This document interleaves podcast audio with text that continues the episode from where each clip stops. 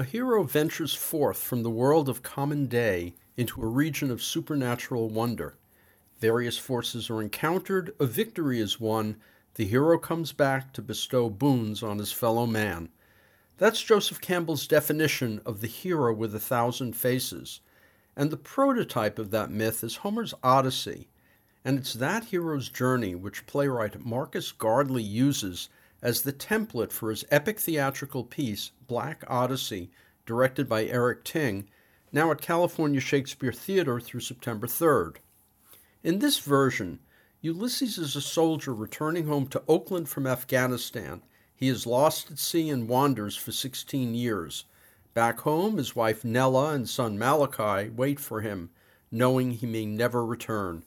As in the Odyssey, the gods are also at work. Poseidon, Ulysses' enemy, wants revenge. Ulysses' protector, Athena, appeals to Zeus to save Ulysses. Athena shows up at Nella's door in Oakland as Ulysses' Aunt Tina, and Poseidon enters the scene as Nella's main suitor. Ulysses himself travels back in time, first to New Orleans in the aftermath of Katrina, and then further back to meet his own grandmother. All this serves as subtext to Campbell's hero journey.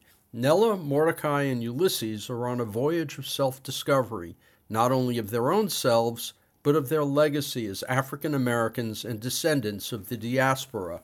As the action shifts from Olympus to Oakland to Circe's Island to the underworld and back again, with actors playing several roles, it's clear that Marcus Gardley is attempting something special an African American Angels in America, using the tropes of magic realism and a cinematic landscape to show, as a whole, not merely the history and lives of black people in America, but also the long standing goal of coming to grips with a heritage forged in the crucible of abduction, slavery, and racism.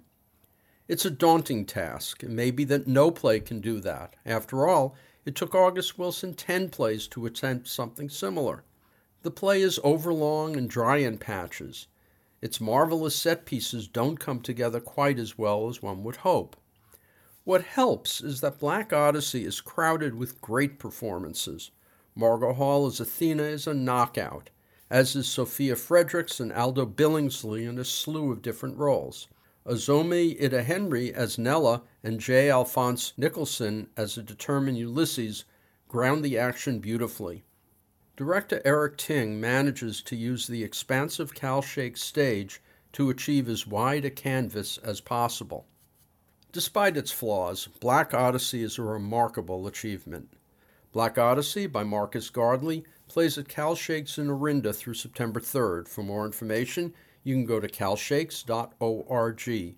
I'm Richard Wolinsky on Bay Area Theater for KPFA.